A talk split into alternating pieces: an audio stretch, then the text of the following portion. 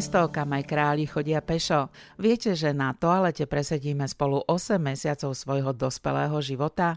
Podľa britskej štatistiky približne 15 minút denne. Je to jediné miesto v dome či v byte, kde sme radi sami a aj veci, ktoré sa tam dejú, si nechávame najradšej len pre seba. Pretože sú témy, o ktorých sa nehovorí. U mužov aj u žien, najmä tie intímne. Chýbajúca otvorenosť však neraz spôsobuje, že so zdravotnými problémami z tejto oblasti prichádzame k odborníkom neskoro a s urologickým zdravotným problémom sa trápime dlhšie ako treba. A práve preto sa dnes budeme v zdravíčku venovať téme urologické ochorenia vo vyššom veku. Moje meno je Zuzana Kamencová a Zdravíčko, podcast o zdraví, zdravom životnom štýle, kultúre tela a ducha vám prinášajú kúpele Trenčianske teplice. Aby sa vám dobre vodilo, začíname najskôr novinkami pre vaše zdravíčko.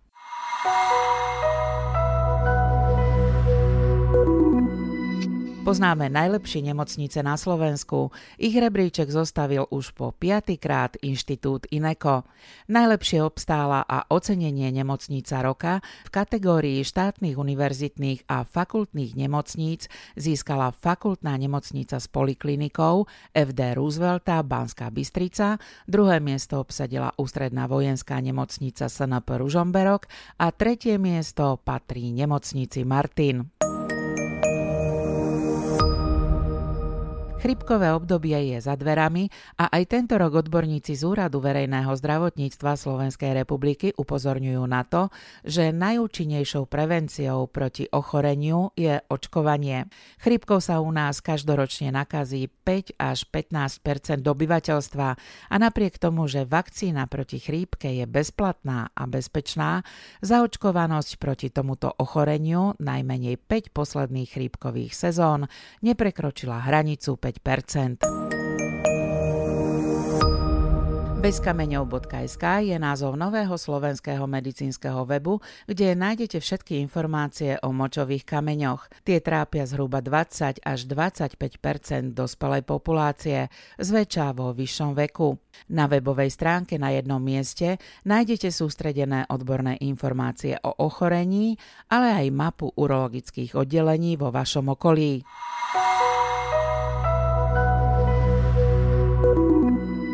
Potrebovali ste už aj vy niekedy v živote urológa? Áno, navštívila som urologa. No lebo som mala také menšie trošku problémy s cikaním. Nie, nevyužila som, nie. Úplne bez problémov, našťastie asi v mojom veku, že našťastie. Ani ja. Iné mám zase neduhy. Problémy mám všelijaké, urologa som nepotreboval zatiaľ. S urológmi majú problémy hlavne vo vyššom veku, inkontinencia. Takéto veci môžu spôsobovať praktické problémy v živote. No nemám skúsenosti u návšteve urologa. Veľmi som rada, že nie. Všetko preto robím, aby som to nemala. Navštívil som ho po povinne, lebo patrím k tým disciplinovaným, takže bol som asi pred rokom a pol na preventívnej prehliadke urologa a potešilo ma, že som v poriadku. Áno, mala som problémy s močením a bolesti. Pomohol. Sme počuli najmä starších ľudí, pretože mladí ľudia k tejto téme našťastie ešte nemajú zväčša čo povedať. Aj preto v dnešnom podcaste Kúpeľov Trenčianskej teplice Zdravíčko budeme hovoriť prevažne o urologických ochoreniach vo vyššom veku. Dnes s doktorom Pavlom Gutíkom. Zdravíčko, pán doktor. Zdravíčko. Aj pri močovom ústrojenstve, tak ako pri ostatných častiach tela, platí, že pokiaľ je všetko v poriadku, považujeme to za samozrejmosť. Je to tak. Človek si uvedomí, až keď má nejaké ťažkosti, že má nejaký orgán a podobne je to ako s obličkami, ktoré sú vylúčovacím orgánom, sú párové, dve organizme a permanentne očistujú našu krv od všetkých toxínov a zabezpečujú rovnováhu vnútorného prostredia. V podstate od narodenia prebieha proces, že stárneme a cieľom tohoto je aj poznať všetky tieto príznaky, pôsobiť preventívne, predchádzať im a cieľom by malo byť teda zdravo stárnuť a dosiahnuť, aby všetky tie orgány a teda aj obličky fungovali celý život dostatočne. Pýtali sme sa ľudí, či už navštívili ambulanciu urológa. Niektorí odpovedali áno, niektorí odpovedali nie.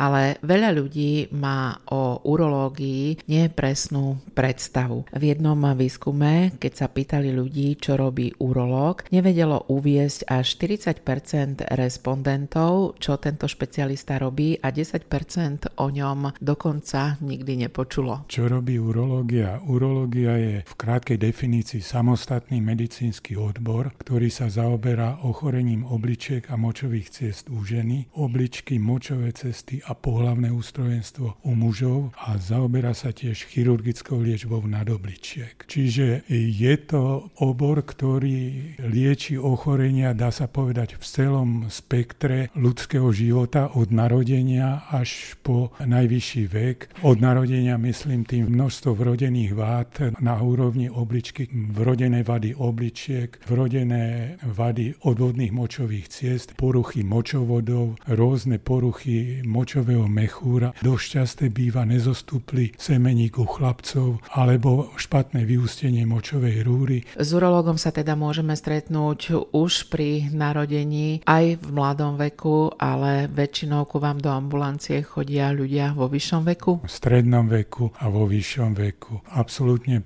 Prevažujúce sú zápalové ochorenia močových ciest, z ktorých väčšie percento postihuje ženy a ďalšou veľkou kapitolou sú poruchy vyprázdňovania močových ciest, to je inkontinencia alebo opačne retencia. Inkontinencia je samovolný, nechcený únik moču. Retencia moču je zase zástava močenia, najčastejšie z príčin poruch hrdla močového mechúra zväčšenej prostaty alebo striktúry alebo sklerózy hrdla mechúra. Ďalšou takou veľkou kapitolou sú onkologické ochorenia, ochorenia spojené s ďalšími onemocneniami, ktoré môžu spôsobovať poruchy obličiek. Z tých vnútorných je to najčastejšie diabetes, mellitus, cukrovka, hypertenzia, čiže zvýšený krvný tlak, hyperurikémia, vyšší obsah kyseliny močovej a takisto obezita je nepriaznivým faktorom. Verejnosť vníma urologov skôr tak, že sú to odborníci pre mužov, ženy s takýmito problémami chodia ku ginekologovi. Nie je to pravda. Nie je to vôbec pravda. Percento mužov a žien pri zápalových ochoreniach je takmer rovnaké. Dá sa povedať, že ženy prevažujú, ale chodí aj značné percento žien a najmä pri inkontinencii by zdôraznil, že tam sú bohužiaľ ženy postihnuté viac, asi trikrát viacej ako muži. Inkontinencia, ten samovolný odtok moču je v rôznych formách. Dá sa rozdeliť na zhruba 3 stupne. Prvý, druhý a tretí najzávažnejší stupeň. Pri tejto príležitosti chcem zdôrazniť, že naše kúpele príjmajú aj pacientky alebo pacientov s prvými dvoma stupňami, teda prvý a druhý stupeň nie je kontraindikáciou pobytu v našich kúpeloch. Takýmto pacientom špeciálne sa šijú procedúry na mieru a prispôsobuje sa program tomuto ich stavu. Tretí stupeň inkontinencie je kontraindikáciou pobytu v našich kúpeloch. Kedy začínajú prichádzať také prvé problémy v močovo-pohlavnom ústrojenstve, ktoré sú spojené práve so starnutím? Také prvé príznaky prichádzajú v strednom veku po 40. roku života. Častejšie sú po 50. roku života, kedy u mužov dochádza k poruchám vyprazňovania močového mechúra. V poslednej dobe je takisto väčší dôraz skladený aj na tzv.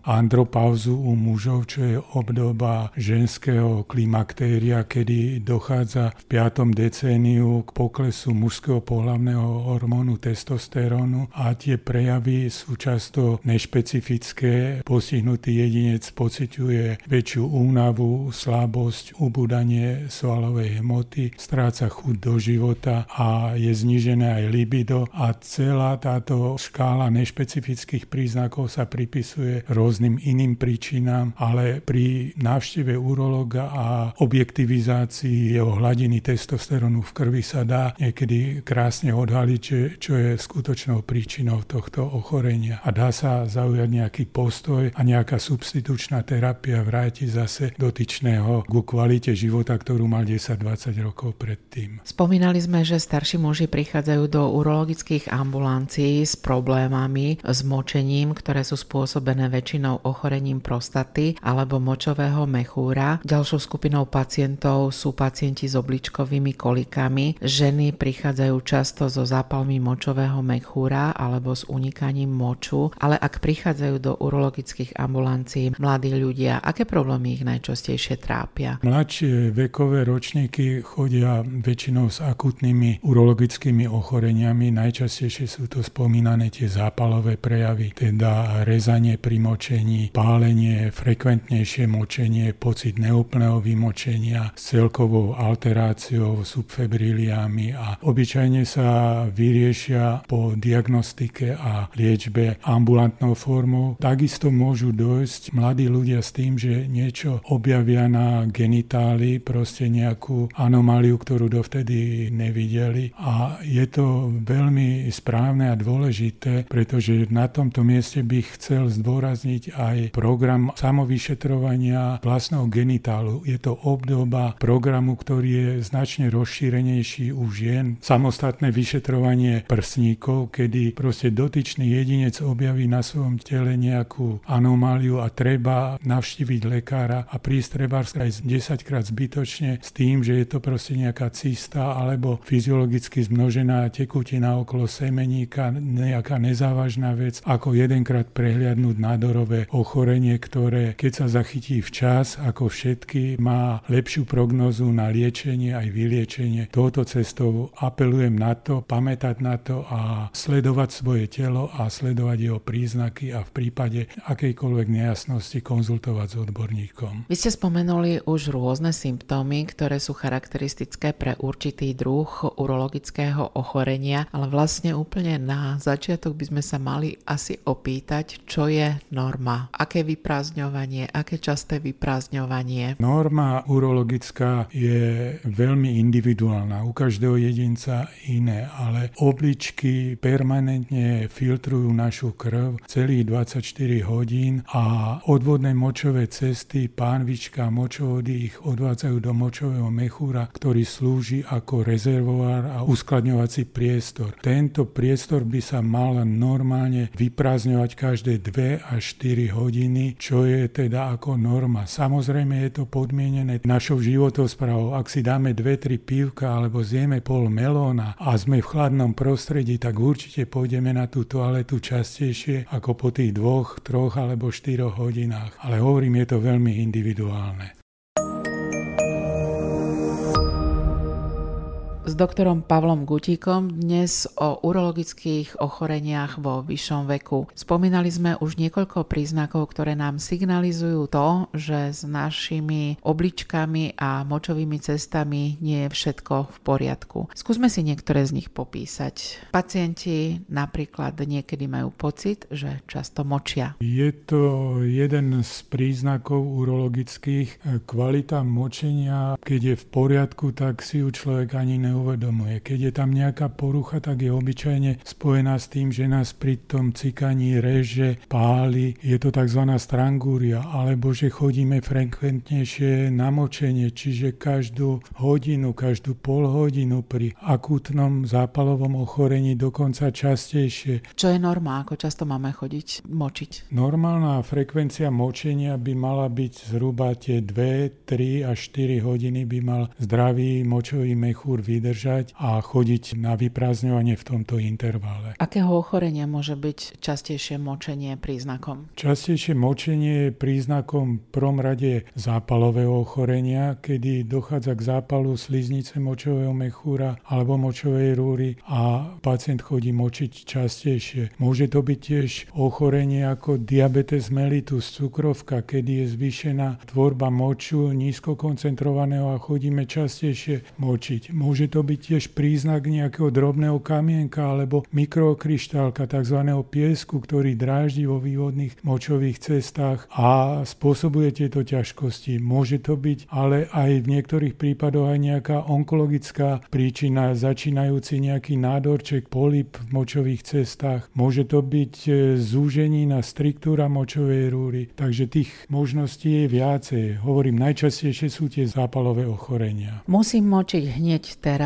Tento stav sa nazýva urgencia alebo náhle nutenie na močenie je neodkladné močenie, ktorému treba vyhovieť. O čom svedčí tento symptóm? Urgentné močenie alebo urgencia je symptóm ochorenia mechúra, ktorý nemá tú skladovaciu schopnosť a reaguje a ozýva sa už pri minimálnej náplni alebo nižšej náplni, ako je bežné a svedčí teda pre ochorenie mechúra. Starší ľudia veľmi dobre poznajú únik moču, ktorý sa odborne nazýva inkontinencia. Inkontinencia je samovolný, nechcený únik moču. Je to veľmi nepríjemná záležitosť a postihuje teda častejšie bohužiaľ ženy, ale môže byť aj u mužov. Inkontinenciu ako únik môžeme zhruba rozdeliť na štyri skupiny, tzv. stresovú, urgentnú inkontinenciu, inkontinenciu z pretekania a neurogénnu inkontinenciu. Najčastejšie sú tie prvé dve, stresová inkontinencia, kde je porucha veziko-ureterálneho spojenia, teda poviem to po slovensky, spojenia močovej rúry s mechúrom a kde je aj pokles pánového dna a dochádza teda k úniku moču pri kašli, pri smiechu, pri vstávaní. To je tá stresová inkontinencia. Urgentná inkontinencia je pri ochorení mechúra, kedy dochádza k zvýšenej urgencii pri neschopnosti udržať náplň močového mechúra v bežnej no množstve. Inkontinencia z pretekania je, keď je preplnený močový mechúr, je ochorenie hrdla močového mechúra najčastejšie zväčšená, prostata mechúr je preplnený na prasknutie a pri pohybe, jak z plného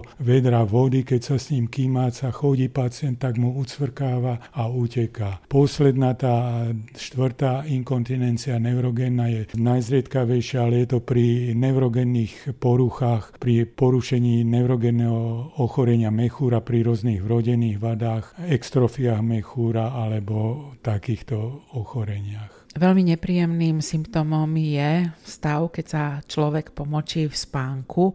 Je to tzv. enuréza. V súvislosti s ňou často hovoríme o deťoch, ale môže sa diať aj dospelým ľuďom. Nočné pomočovanie, tzv. enuréza, je rozdiel oproti inkontinencii. Je to jav, ktorý je pomerne dosť častý, najmä v detskom veku a chvála Bohu, rastom dieťaťa poväčšinou sa tieto symptómy vytratia. Je to prejav celkového psychického ochorenia a vyžaduje pomoc detského lekára, pediatra alebo psychiatra. Treba to proste riešiť. Celá zásada je taká, že by sa nemalo dieťa trestať za toto, skôr naopak odmeniť ho za noc, kedy sa zobudí ráno suché, nepomočí sa. A v dospelom veku? V dospelom veku je to veľmi zriedkavé a môže to spôsobovať tiež nejaké najčastejšie poruchy centrálnej nervovej sústavy, celkové vyčerpanie zlyhanie alebo proste podnety, ktoré sú mimo močového mechúra a treba to riešiť. Samozrejme v prvom rade vyšetrenie úrologa, vylúčiť organické ochorenia odvodných močových ciest, teda mechúra, prostaty, močovej rúry a hľadať potom príčinu vyššie v tej psyche alebo neurologické príčiny. Čo nám signalizuje tzv. dysúria, alebo teda stav, keď sa nám zle močí? Dysúria alebo horšie vyprazňovanie zhoršení močového mechúra je príznak, kedy dochádza k zhoršeniu vyprazňovacej schopnosti močového mechúra. Stavu, kedy to močenie nie je plynulé, ako to bolo kedysi, dochádza k spomaleniu prúdu močového mechúra, prípadne dochádza k prerušeniu močového mechúra a močeniu na viackrát, dvakrát, trikrát. Môže dochádzať k rozdvojeniu močového prúdu. Proste všetko to svedčí pre poruchu cool. Schopnosti vyprázdniť ten močový mechúr. Tu je dôležité si uvedomiť, že najčastejší príčinou tohto stavu je zväčšená prostata. Treba však zdôrazniť, že je to benigné ochorenie, ale presne takými istými príznakmi sa môže prejavovať karcinom prostaty, ktorý v začiatku len spôsobuje tieto dizurické ťažkosti a návšteva lekára môže odhaliť laboratórnym vyšetrením onkomarker na prostatu, prípadne rektálnym vyšetrením prostaty, že tu ide o inú nozologickú jednotku, ako je benigná prostatická hyperplázia a zaujať k tomu adekvátny postoj a nasadiť aj správnu liečbu. Čo znamená stav, keď sa nemôžem vymočiť? Stav, keď sa človek nemôže vymočiť, je retencia moču, tzv. zadržanie moču. Je to stav, kedy je močový mechúr preplnený a dekompenzovaný už obyčajne dlhodobou neschopnosťou sa správne vyprázdniť a po nejakom prechladnutí alebo dietnej chybe môže dôjsť k úplnej zastave močenia. Pacient má pocit nútenia na močenia, potrebu močenia, ochorenia má preplnený močový mechúr, ktorý je mnohokrát hmatný v podbrušku, chráni podbruško, chce ísť čúrať, nejde to ani po stojačky, ani po sediačky. To je retencia močového mechúra. Je to z jedna z akútnych nefrologických príhod, ktorá vyžaduje okamžité riešenie urológom. Zavedenie močovej cievky a ďalší adekvátny postup. Tu bych zdôraznil rozdiel medzi nemožnosťou močenia a anúriou. Anúria je stav, kedy obličky prestanú fungovať, filtrovať a tvoriť moč, takže dotyčný proste nemočí pol dňa, nemočí celý deň, príde niekedy k lekárovi, že nemočil od včera rána a je to dneska po obede. Je to jedna z ďalších proste akútnych príhod, kedy došlo k poškodeniu obličiek z nejakých prerenálnych alebo renálnych príčin a vyžaduje naprosto urýchlené urgentné vyšetrenie. To sú naozaj veľmi závažné stavy a snáď väčšina populácie si zažila zasa situáciu, keď ju pri močení pálilo. Pálenie pri močení je veľmi častý jav a je spojený najčastejšie len s tými zápalovými ochoreniami a mnohí jedinci a zvlášť ženy majú skúsenosti a zvládnu to nejakou dietou, pitným režimom, urologickým čajom alebo brusnicami a je to v poriadku. Tu by chcel ale zdôrazniť, že ak sa takéto stavy opakujú častejšie a je taký úzus, že ak sa takéto príznaky nekomplikovaného zápalu dolných močových ciest, teda bez teplot, len s rezaním, prípadne ľahkou zmenou moču opakujú viackrát ako trikrát do roka, mal by dotyčný jedinec navštíviť urológa a podrobiť sa podrobnejšiemu vyšetreniu za účelom vylúčenia, či za tým nie je nejaká iná skrytá závažnejšia závada. Pán doktor, je normálne, keď nás v noci nutkanie na močenie prebudí? Je to normálne vo vyššom veku. Po tej 50 sa uvádza, že z 10 ľudí 6 jedincov má prostatické ťažkosti, čiže častejšie ťažšie močenie, ťažšie vyprázdňovanie a môže to byť spojené aj s tzv. noktúriou, teda nočným močením a býva to po vymočení, keď si láhneme jeden alebo dvakrát za noc. Ak je to častejšie, tak to už obyčajne núti toho pacienta, aby navštívil lekára a hľadal nejakú pomoc. Tu sa vrátim už k tej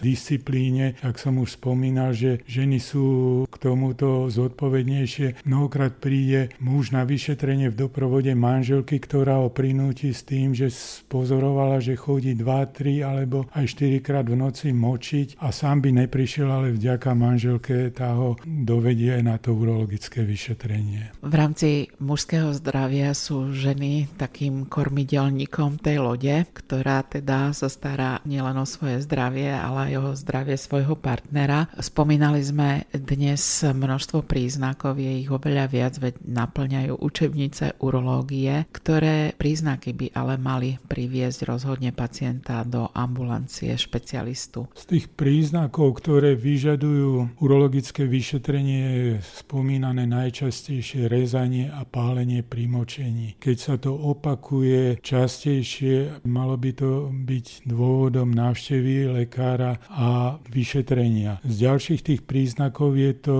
stiažené vyprazňovanie močového močového mechúra, ktoré je spojené s prostatickou dizúriou, zväčšenou prostatou, ale podotýka môže byť takto prezentované aj začiatočné fázy karcinómu prostatu, ktorej má tiež tie isté príznaky. Ďalším veľmi závažným príznakom je tzv. hematúria, makroskopický nebolestivý krvavý moč. Je to jednoznačne patologický príznak, ktorý by nemal byť podceňovaný a mal by byť dôvodom návštevy lekára. Mal som množstvo pacientov s nádormi močového mechúra, ktorí udávali, že mali prvýkrát krvavý moč pred 3 až 4 mesiacmi alebo pol rokom a dávali tomu príčinu, že mali červenú cviklu predtým alebo že ich nič nebolelo a prišli až pri opakovanom príznaku alebo opakovaných recidívach tohto príznaku. Nebolestivý krvavý moč je jednoznačne dôvodom okamžitej návštevy a podrobnejšieho urologického vyšetrenia. Pri tomto ešte spomeniem, že u žien býva veľmi často tzv. hemoragická cystitída, kedy v klinike príznakoch toho rezania pri močení, častejšieho močenia môže dochádzať až k sfarbeniu moču, ktorý je krvavý a je spojená táto nozologická jednotka aj s krvavým močom, ale to je sprevádzané aj týmito celkovými sprievodnými známkami, kedy je, hovorím to častejšie močenie, nejaký pocit diskomfortu, zvýšená teplota, trošku bolesti v podbrušku a je to tzv. akutná hemoragická cystitída. Spomínali sme teda množstvo symptómov, ktoré nás môžu upozorňovať na závažné ochorenia obličiek a močového ústrojenstva, ale potom máme aj také náhle urologické príhody, ktoré si vyžadujú naozaj urgentné riešenia. Patrí k nim napríklad obličková kolíka, o ktorej ľudia, ktorí ju zažili, vedia, že je veľmi bolestivá. Áno, obličková kolíka je jednou z náhlych urologických príhod. Je to náhle vzniknutá prúdka bolesť plného zdravia v boku a vyžaruje z lumbálnej krajiny z bočnej spodrebia smerom priebehu močovodu až do slabiny a do močového mechúra. Najčastejšie je spôsobená nejakým drobným kamienkom, ale môže byť aj nejakou mikrokryštálom alebo nejakým stresom, zahustením moču. Je to tak prúdka bolesť, že pôsobí na celý organizmus, je schvátený, niekedy kolabuje, odpadá, vyžaduje okamžité urologické vyšetrenie. Retenciu moču a anúriu sme už spomínali, ale ďalšou náhlou urologickou príhodou môže byť urosepsa. Urosepsa je zápalové ochorenie horných močových ciest, teda obličky, pánvičky a obličky, ktorá je spojená v začiatkoch s ťažkosťami, s močením, rezaním, neskôr s bolestiami v postihnutej krajine jednej alebo druhej obličky, vysokými teplotami, triažkou a mnohokrát môže prejsť do tzv. fudroentnej podoby, prúdko prebiehajúcej jednoznačne vyžaduje okamžitú návštevu zdravotníckého zariadenia, urologickú hospitalizáciu a adekvátnu liečbu. Čo sa skrýva za zložitým názvom makrohematúria? Makrohematúria je krvavý moč. Pri niektorých zápaloch mechúra môže byť krvavý moč prifarbený, ale nebolestivý krvavý moč je jednoznačne patologický príznak vyžadujúci okamžité podrobnejšie vyšetrenie. Veľmi nebezpečnou náhlou urologickou príhodou v prípade malých chlapcov je tzv. torzia semeníka. Torzia semeníka je náhlou príhodou najčastejšie u chlapcov v prepubertálnom období a je spôsobená akútnym zatočením semenného povrazca a neurocievného zväzku, nedobre zostuplého semeníka, ktorý zostupuje z dutiny brušnej a spôsobí náhlu prúdku bolesť v semeníku, obyčajne po nejakej športovej aktivite a je to príznak, ktorý okamžite takisto vyžaduje riešenie. Ľahšie formy sa dajú vyriešiť manipuláciou, detorkváciou, teda otočením toho semeníka. Ťažšie formy treba riešiť operačne, kde pri neskorom príchode a dlhodobej ischémii viac jak 12 hodín hrozí nenavratné poškodenie semeníka s nutnosťou až jeho odstranenia a celkovými následkami z toho vyplývajúcim. Pri rôznych pohybových aktivitách alebo pri namáhavých domácich prácach sa nám niekedy stane, že spadneme, niekde sa udrieme. Aké bolesti by nás mali upozorniť na to, že sme si poškodili obličku alebo ústrojenstvo s ňou spojené? Pri takomto type úrazu je to v prvom rade ten mechanizmus úrazu. Keď robíme nejaké adrenalinové športy a jazdíme na bicykli alebo na tých moderných skateboardoch a padneme na driekovú oblasť a narazíme si driekovú oblasť, je to spojené s bolesťou v tejto oblasti. Pri väčšom náraze môže dojsť aj k poškodeniu obličky a mikrohematúrii alebo dokonca makrohematúrii. Mikro znamená, že mikroskopicky je krv moči, makroskopicky pri ruptúre obličky môže dochádzať až k krvácaniu v tých vývodných močových cestách a ku krvavému moču. Pri úraze športových alebo nejakých takýchto aktivitách na oblasť genitálu je to u chlapcov úraz semeníka a samotná tá povaha a rozsah toho poškodenia nás vedú okamžite k návšteve lekára a nemalo by sa to podceňovať. Aj pri urologických príznakoch platí radšej prísť do ambulancie špecialistu 10 krát zbytočne, ako prísť raz neskoro. Presne tak. Je lepšie prísť viackrát zbytočne a dať si potvrdiť, že nejaká drobná anomália, ktorú sme objavili na vlastnom tele, není nič závažné. Je to nezávažné ochorenie alebo nevyžaduje také urgentné riešenie, ako prísť jedenkrát neskoro a zistiť, že to je povedzme nádor semeníku, alebo je to nádor močového mechúra, alebo obličky, alebo nejaká iná takáto závažnejšia príčina. Počúvate podcast Kúpeľov Trenčianskej teplice Zdravíčko o zdraví, zdravom životnom štýle, kultúre tela a ducha. Dnes na tému urologické ochorenia vo vyššom veku.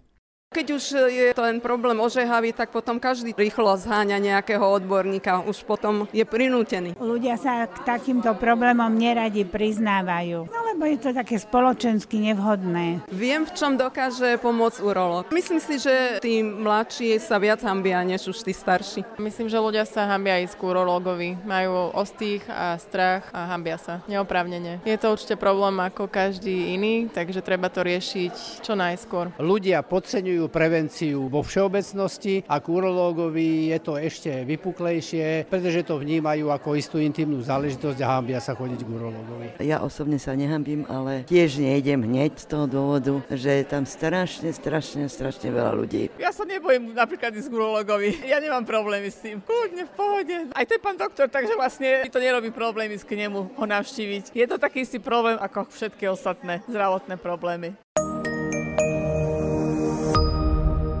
Napriek tomu, že sme informáciami o svete zdravia dnes doslova zaplavení, stále sú zdravotnícke témy, ktoré sú pre pacientov tabu. Súhlasí so mnou aj urológ doktor Pavol Gutík, lekár z kúpeľov Trenčianskej teplice. Aké sú vaše skúsenosti za tých 40 rokov? Mení sa to v postoji verejnosti? V poslednej dobe sú ľudia viacej ochotní pýtať sa na tieto otázky a zaujímajú sa o ne. Nie je to vždy tak, je to individuálne, závisí to od jedinca jedinca v urologickej spoločnosti sú lekári nabadaní, aby sa aj aktívne pýtali na tieto otázky a prípadne prelomili túto bariéru hamblivosti alebo mlčanlivosti zo strany pacienta, pretože ten organizmus je celok, ktorý na ňo vplývajú akékoľvek ťažkosti aj nevyriešené problémy v tejto sfére. Sú brzdou nejakého správneho liečenia aj dobrého výsledku, takže sú nabadaní tí pacienti k tomu, aby sa s tým zdôverili a tie možnosti sa neustále zlepšujú a perspektívy sú lepšie aj v tomto smere. To, že ide často o takú haklivú tému, vedie aj k tomu, že pacient sa nielen po tej zdravotnej stránke cíti zle, ale tento typ ochorení môže u neho vyvolávať aj veľký stres. Práve tým, že to nechce alebo nemôže niekomu povedať. Každý problém, ktorý máme, je nepríjemný. Keď je to len tá obrazne povedaná kamienok v topánke, keď vás tlačí je to nepríjemné. Podobne je to aj s týmito delikátnymi urologickými záležitostiami. Nedoriešené problémy, nevyriešené problémy majú vplyv na psychiku, podvedomie, človek s tým žije neustále a spôsobuje mu to proste nejaký tlak, stres a traumu a treba to riešiť, pretože tá kvalita života po zmiernení týchto ťažkostí alebo odstranení je úplne iná a človek si potom hovorí, prečo nešiel skorej, prečo čakal toľko a bola to chyba a môže to byť príkladom pre ostatných. A keď sa aj tí pacienti porovnávajú, není to dobre porovnávať príznaky, pretože jednotlivé ochorenie má rôzne príznaky u jednotlivého jedinca a každý reaguje úplne inak a nie všetko sa podarí na 100%. Aj prípadný nejaký neúspech v liečbe niektorej konkrétnej urologickej choroby nemôže byť odradením pre ostatných, aby nešli na toto vyšetrenie. Apelujem na to, aby jednali rozumne a zodpovedne. Dnes v ambulanciách lekárov, čo sa im samozrejme nepáči, často uraduje doktor Google. Ľudia si na internete doslova až vyhľadajú a stanovia svoje diagnózy a potom často siahajú po rôznych prípravkoch. Prečo je v oblasti urológie veľmi nebezpečná samoliečba? Samoliečba je nebezpečná všeobecne ako pri všetkých ochoreniach. Ľudia hľadajú pomoc a najprístupnejšie ten internet. Dozvedia sa mnohé príznaky, ale stále zostáva, že to medicínske vzdelanie, tá dlhoročná skúsenosť a odbornosť v odbore a ten nadhľad, ktorý má ten lekár, dokáže oddiferencovať všetky tie príznaky a usmerniť toho pacienta aj nasmerovať tú liečbu správnym smerom, zbaviť ho nejakého zbytočného podozrenia, stresu a urýchliť tú liečbu a zefektívniť ju. Rok 2019 bol vyhlásený za rok prevencie, ale prevencia by nemala platiť len jeden rok, ale vlastne zodpovedný ku svojmu zdraviu by sme mali byť počas celého života. Kedy by mal človek navštíviť lekára v rámci preventívnej urologickej prehliadky poprvýkrát? Preventívne vyšetrenie sa zdôrazňuje v celom spektre medicínskych odborov a v urológii je to samozrejme v tom strednom a vyššom veku, čiže v štvrtom alebo piatom decéniu by mal navštíviť pacient urologa a dať si aj pri úplne plnom pocite zdravia vyšetriť moč, prípadne prostatu a obličky screeningové, ktorá je úplne jednoduché vyšetrenie, nezaťažujúce a mal by mať istotu a pocit dobrý, že môže ďalej plne využívať svoj zdravotný potenciál. Tým, že, jak sme hovorili pri zápalových ochoreniach, opakované zápaly obličiek a chronicky sa opakujúce poškodenia odvodných močových ciest môžu a vedú k trvalému poškodeniu obličiek, ktoré postupne strácajú svoju plnú funkčnosť a pri strate obličkovej funkcie dochádza pri hodnotách 15 až 20% tzv. trvalej chronickej obličkovej nedostatočnosti, ktorá je veľmi vážnym problémom pre jedinca, ale pre celú spoločnosť, pretože dotyčný dochádza do stavu, kedy je odkázaný na umelú obličku, čo je nesmierne náročné ekonomicky a nesmierne náročné aj pre jedinca takto postihnutého. Takže toto by malo byť memento na každého nás, kým máme zdravý organizmus, zdravé obličky, aby sme žili podľa toho, aby sme zachovali ich plnú funkciu čo najdlhšie, aby sme nedospeli do takéhoto štádia. Dokáže pri rôznych urologických ochoreniach pomôcť aj kúpeľná liečba, pretože veľa pacientov si myslí, že práve s týmto svojim delikátnym problémom nemôžem ísť do kúpaľov. Je to presne naopak. Urologické ochorenia vo väčšine prípadov nie sú kontraindikáciou pobytu v kúpeľnom zariadení. Naopak sú prospešné, prospievajú celkovému psyche a celkovému aj fyzickému zlepšeniu. Zlepšeniu prekrvenia obličiek, lepšiemu vylúčovaniu, lepšiemu pocitu pohody a z tých kontraindikácií, ktoré sme spomínali, je to len tá inkontinencia tretieho stupňa a je to malé mizivé percent urologických ochorení, takže zopakujem kľudne pacienti s urologickými ochoreniami, ktoré sú stabilizované a nie sú v akutnej fáze, môžu a sú vítaní v kúpeloch v Trenčianských tepliciach a celkový ten pobyt môže byť len plus pre ich organizmus a psychiku. Dnešné zdravíčko teda bolo venované urologickým ochoreniam alebo problémom vo vyššom veku. Pán doktor, máte teda pre poslucháčov poslucháčov nášho podcastu aj nejaké odporúčania na záver? No ja im prajem predovšetkým zdravie a nech sa s týmito problémami stretávajú len v reláciách takýchto osvetových a nech to nemusia skúsiť na vlastnom tele, ale nech sa nad tým trošku zamyslia a nech si zoberú niektoré príznaky ako memento a prispôsobia svoj životný režim tomu, aby tie návštevy u toho lekára boli len preventívne a neboli liečebné a aby sa mali v pohode. To bol doktor Pavel Gutík z kúpeľov Trenčianskej teplice. Zdravíčko, pán doktor. Zdravíčko.